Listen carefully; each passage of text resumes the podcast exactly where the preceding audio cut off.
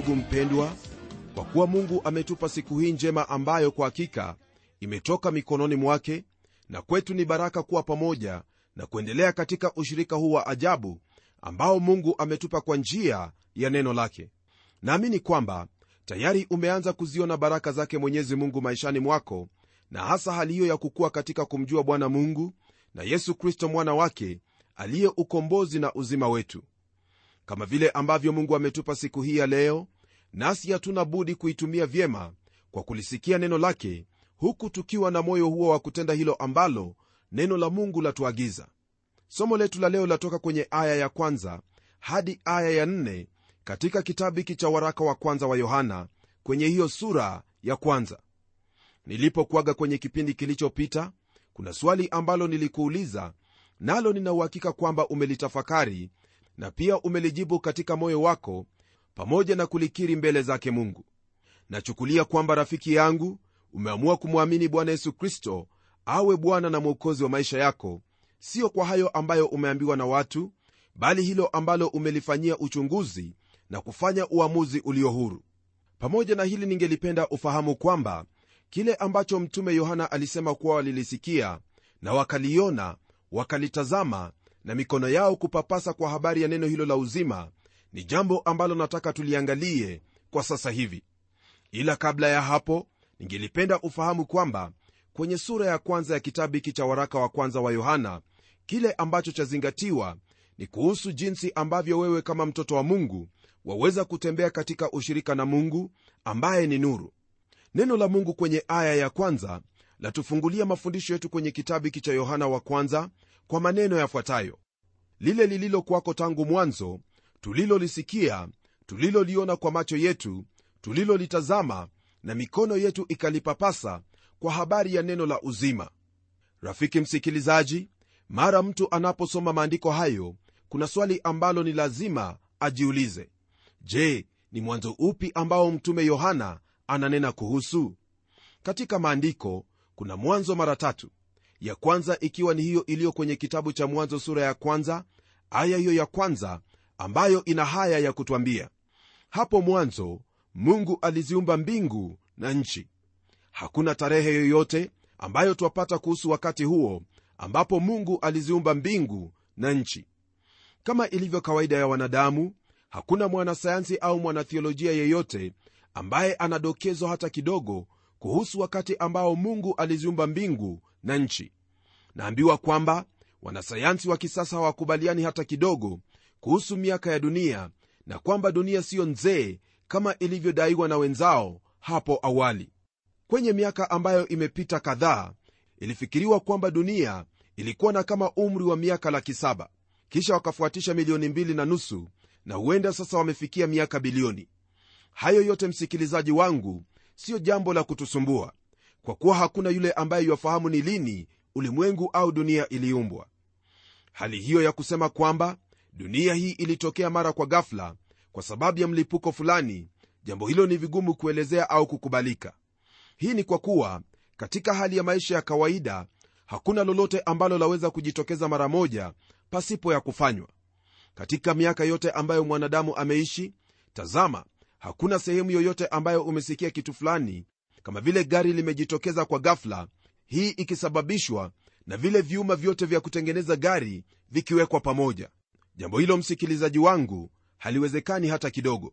Maana ijapokuwa utachukua vyuma hivyo vyote na kuviweka kwenye sehemu moja vyuma hivyo vitapata kutu na hilo gari hautaliona. Kwa msingi huo ni lazima kuwepo na huyo ambaye aliufanya ulimwengu huu kuwepo naye si mwingine bali ni huyo mungu ambaye neno la mungu lamtaja kwenye biblia kuwa ni mungu aliyeziumba mbingu na nchi. Kisha tuna mwanzo ambao twaupata katika kitabu cha injili ya yohana sura ile ya kwanza aya ya kwanza ambapo neno la mungu latuambia kwamba hapo mwanzo kulikwako neno naye neno alikwako kwa mungu naye neno alikuwa mungu. Na kisha kwenye aya ya tatu mtume yohana kwa ufunuo wa roho mtakatifu anaendelea kunena kuhusu uumbaji uliokuwepo akisema maneno yafuatayo vyote vilifanyika kwa huyo wala pasipo yeye hakikufanyika chochote kilichofanyika. Rafiki yangu unaporudi nyuma kwa miaka mamilioni kwa mamilioni kabla ya kuumbwa kwa ulimwengu na vyote vilivyomo kutoka katika umilele huo yesu kristo alikuwako. Tazama lugha ambayo yohana anatumia. Anasema kwamba hapo mwanzo kulikwako neno. Mwanzo huu kama vile yaonekana ni mwanzo ambao haukuwa na mwanzo kwa sababu haukuwepo na mwanzo kwa kuwa huyo kristo alikuwepo kabla ya mwanzo huo.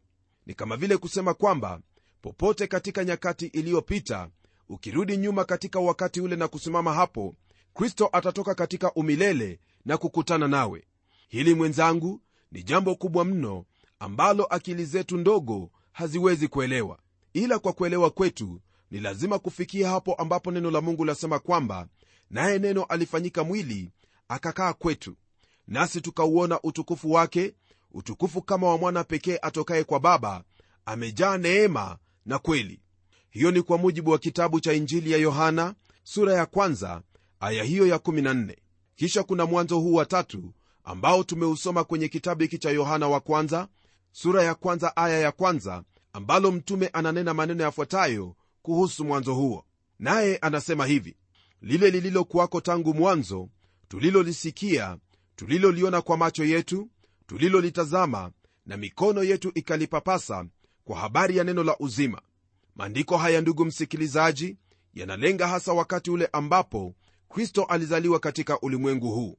Huyu yesu kristo alipokuwa na miaka 30 hivi yohana alijuana naye na pamoja na ndugu yake yakobo walikutana naye kule yerusalemu.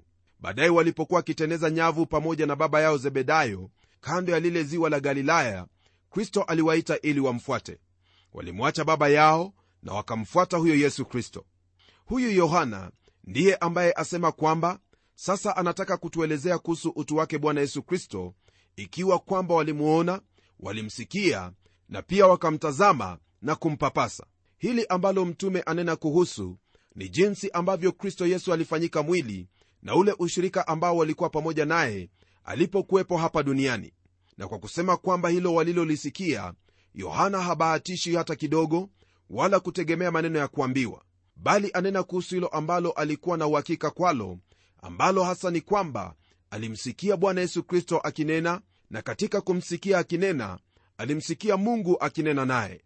Anaendelea kwa kusema kwamba waliliona kwa macho yao. Naam mitume hawakumsikia akinena nao tu lakini walimuona kwa macho yao katika wakati wetu huu hatumwoni kama wao walivyomwona.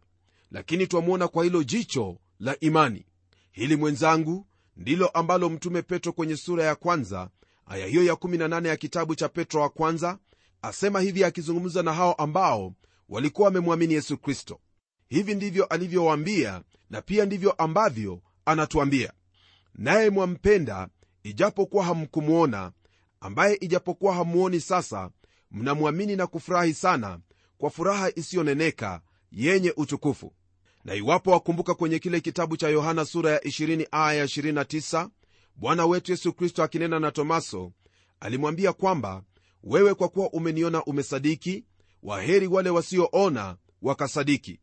Ndugu yangu siye ambaye twatembea kwa imani twaweza kuuona udhahiri wa bwana wetu yesu kristo kama tomaso alivyomwona lakini hili ni jambo ambalo wahitaji kulifanya kwa njia hiyo ya imani katika neno hilo la mungu ambalo walisoma pamoja na kulisikia.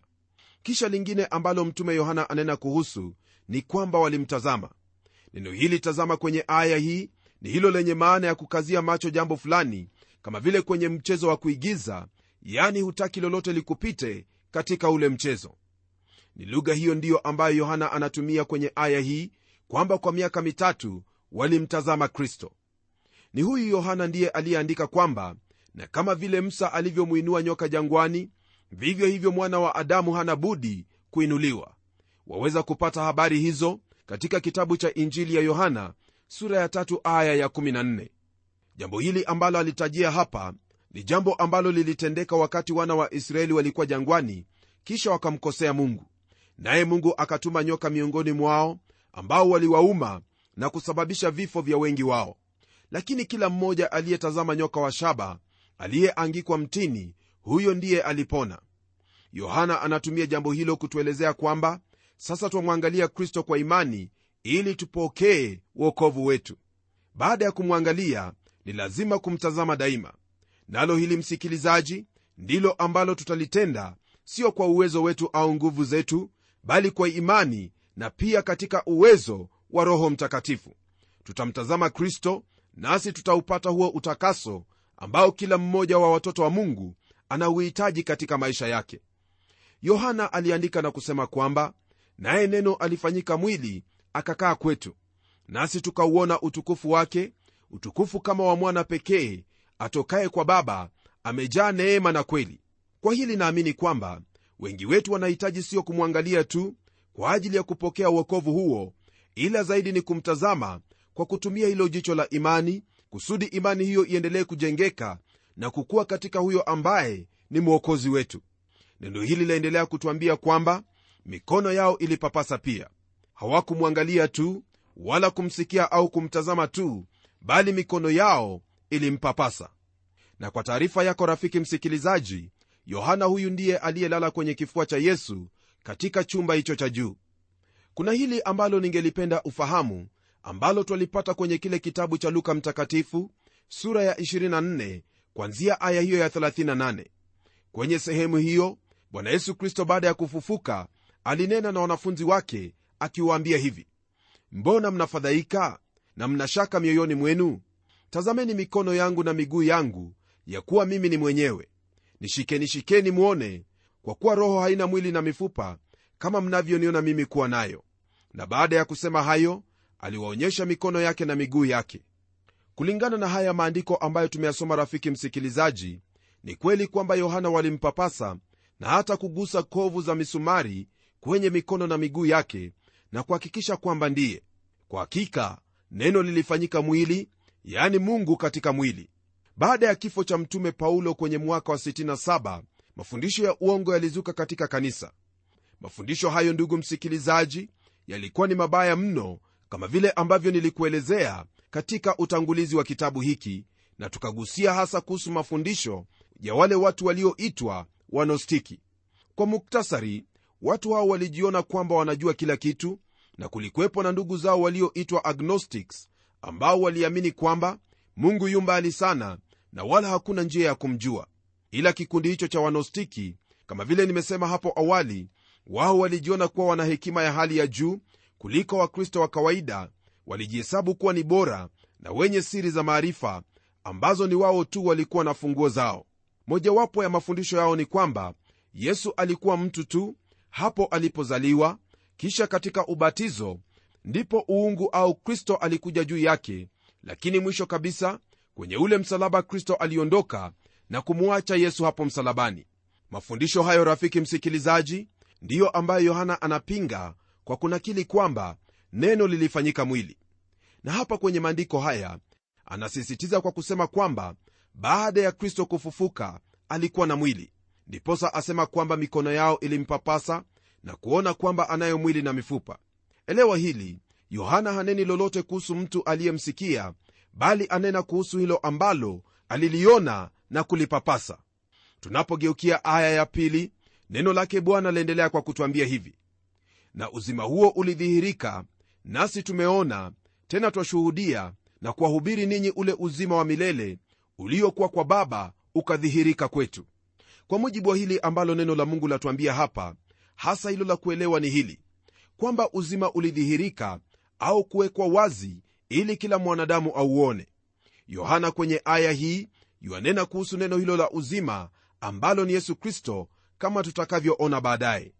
Baada ya kuona hayo swali ambalo lipo ni hili. Je huo ushirika wa mungu huwaje? Jibu la swali hili ndilo ambalo yohana atashughulika nalo huku akituelezea ni jinsi gani ambavyo twaweza kuwa na ushirika na mungu. Jambo hili ni kuu tena lenye utukufu hasa tukifahamu kwamba sisi wa kizazi hiki tuna kila fursa ya kuwa na ushirika na mungu. Neno lake bwana kwenye aya ya tatu latupa maneno yafuatayo. Hilo tuliloliona na kulisikia twawahubiri na ninyi ili nanyi pia mpate kushirikiana nasi na ushirika wetu ni pamoja na baba na pamoja na mwana wake yesu kristo. Kwa mara nyingine tena yohana kwa mara ya tatu arudia neno hili kwamba hilo tuliloliona na kulisikia. Kwa hivyo neno hili twafaa kulitilia maanani sana maana neno haliwezi likarudiwa kwa sababu ya kurudiwa tu. Yohana anarudia jambo hili kwa kuwa jambo hili ndilo ambalo msingi wajengeka kuhusu ushirika ambao wafaa kuwa nao pamoja na wakristo yani hao ambao ni waumini katika kristo kuwa yeye ni bwana na mwokozi wao. Anaongezea kwa kusema kwamba ushirika wetu ni pamoja na baba na pamoja na mwana wake yesu kristo. Lakini hili kama vile ambavyo tumejiuliza hapo awali ushirika huu ambao ni pamoja na mungu baba na mwana wake yesu kristo utawezekanaje? Kumbuka kwamba mungu ni mtakatifu mwanadamu ni mwenye dhambi. Kwa hivyo bonde ambalo lipo ni kubwa sana. Na je ni nani atakayefanya daraja ili kuwepo na ushirika kati ya mwanadamu dhaifu na mwenye dhambi na huyo mungu ambaye ni mtakatifu? Je mungu na mwanadamu waweza kupatana vipi? Kumbuka kwamba kwenye kile kitabu cha amosi kulikuwepo na swali ambalo ni la muhimu sana. Nalo swali hilo lilikuwa ni hivi. Je wawili waweza kwenda pamoja pasipo kupatana ni lazima suluhisho liwepo iwapo mwanadamu atapata ushirika huu ambao neno la mungu latajia kuwa ni ushirika wa ajabu. Kwenye kitabu hiki mtume atatupa njia tatu za kujaribu kumpatanisha mwanadamu na mungu ila mbili kati yazo ni njia za mwanadamu ambazo kama wafahamu haziwezi kufua dafu. Ila kuna njia hiyo moja tu ambayo itafanya kazi nayo ni njia ya mungu. Kabla ya kuendelea katika hilo napenda kwa pamoja tuangalie neno hilo ushirika ambalo limetajiwa pale. Neno hili kwenye maana yake ya kisawasawa ni kama vile imejielezea yani kuwa na kitu au vitu katika shirika. Na kwa lugha nyingine kila mmoja anayo sehemu katika hilo ambalo lipo. Kwa hivyo ushirika wa kikristo ni ushirika ambao washiriki hayo ambayo ni ya kristo. Na kwa hili kutendeka ni lazima kila mmoja ambaye yuataka kuwa katika ushirika ule kumjua bwana yesu kristo kama bwana na mwokozi wake. Ni kwa kuwa na ufahamu huu ndipo twaweza kukutana na kunena hayo ambayo yanatuhusu hasa yakiwa ni mambo ya kristo. Ni ushirika wa aina hii ndiyo yohana ananena kuhusu.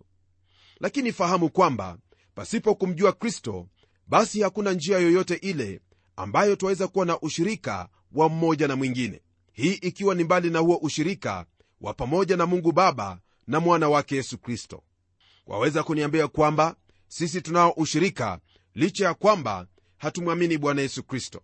Ni kweli kwamba kuna shirika tofauti tofauti lakini iwapo wataka kuwa na ushirika na mungu ambaye aliziumba mbingu na nchi hauna njia ya pili ila ni kwa njia hiyo ambayo neno la mungu latuambia kwamba ni kwa kumwamini yesu kristo awe bwana na mwokozi wako. Neno lake bwana ndugu msikilizaji halijatupa njia mbili na wala haijalishi jinsi ambavyo mwanadamu amesema kwamba licha ya kuwa dini ni nyingi zote zaelekea sehemu moja. Napenda ufahamu hili kwamba ni kweli dini zipo nyingi lakini hautaniambia kwamba dini zote zaelekea kwenye sehemu moja. Ni lazima kuwepo na kweli na ni lazima kuwepo na uongo. Na lile ambalo nitakuhakikishia ni kwamba hakuna lolote lile ambalo waweza kufanya au kunena ambalo litakuhakikishia kwamba unao uzima wa milele au unao ushirika na mungu isipokuwa njia hiyo ambayo mungu ameweka wakfu yani njia hiyo ambayo ni yesu kristo. Je ndugu msikilizaji katika yote ambayo umewahi kuyasikia kuna yeyote ambaye amenena katika maisha yake kwamba yeye ndiye ambaye yuwaongoza watu kwa mungu? Labda waweza kusema kwamba ndiyo wapo wale ambao wamenena mambo kama yale.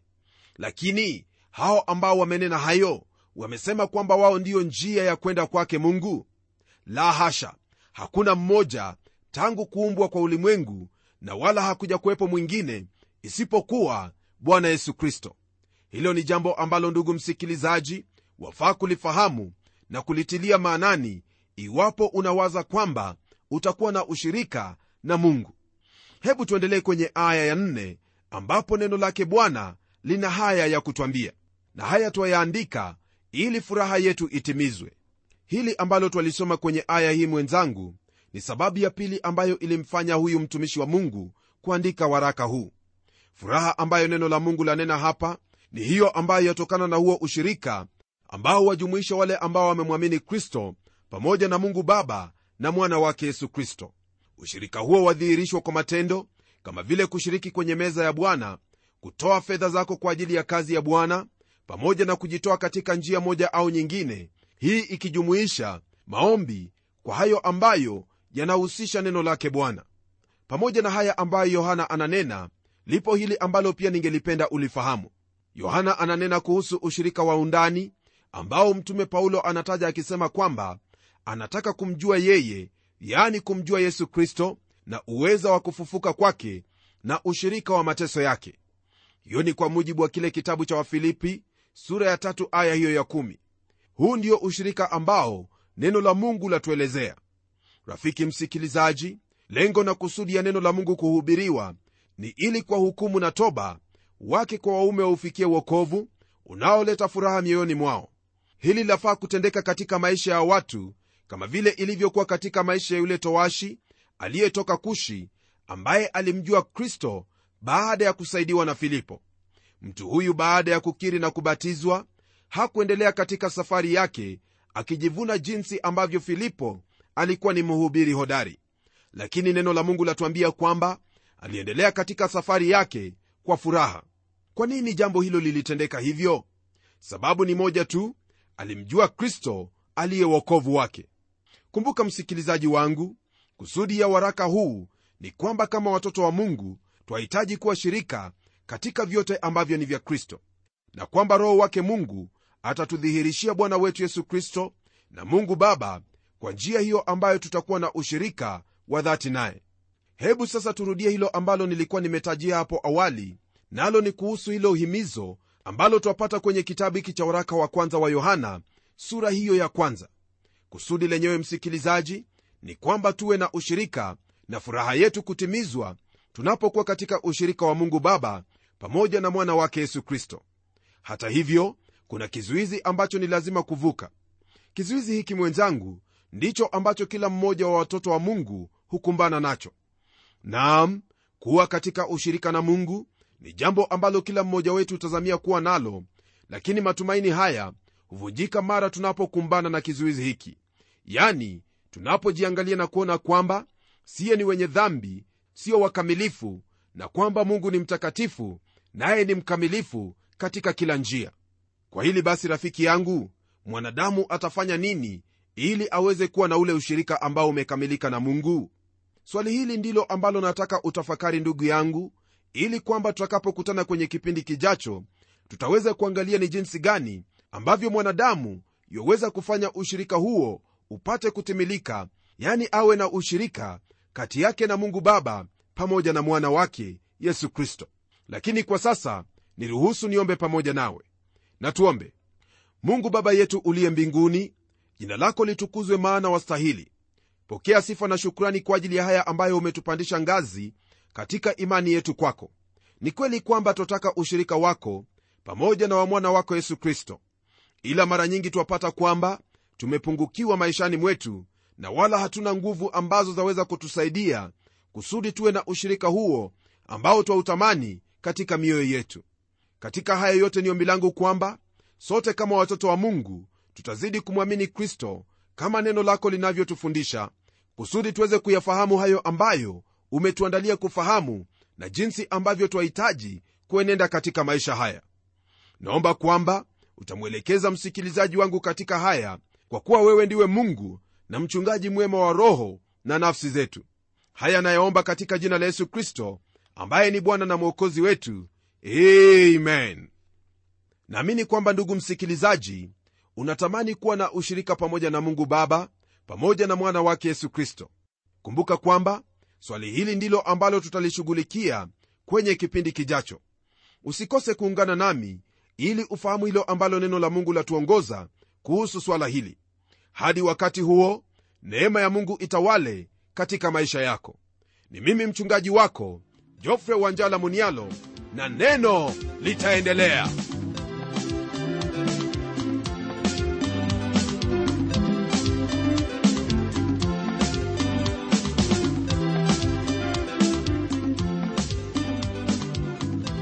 Ndiyo msikilizaji wangu neno ni lazima liendelee. Kwa hivyo hebu tuandikie barua utueleze jinsi hili neno la bwana linakubariki. Anwani yetu ndiyo hii ifuatayo kwa mtayarishi kipindi cha neno transworld radio. Sanduku la posta ni 21514 nairobi kenya. Kumbuka msikilizaji wangu waweza kununua kanda ya kipindi hiki ambacho umekisikiza leo.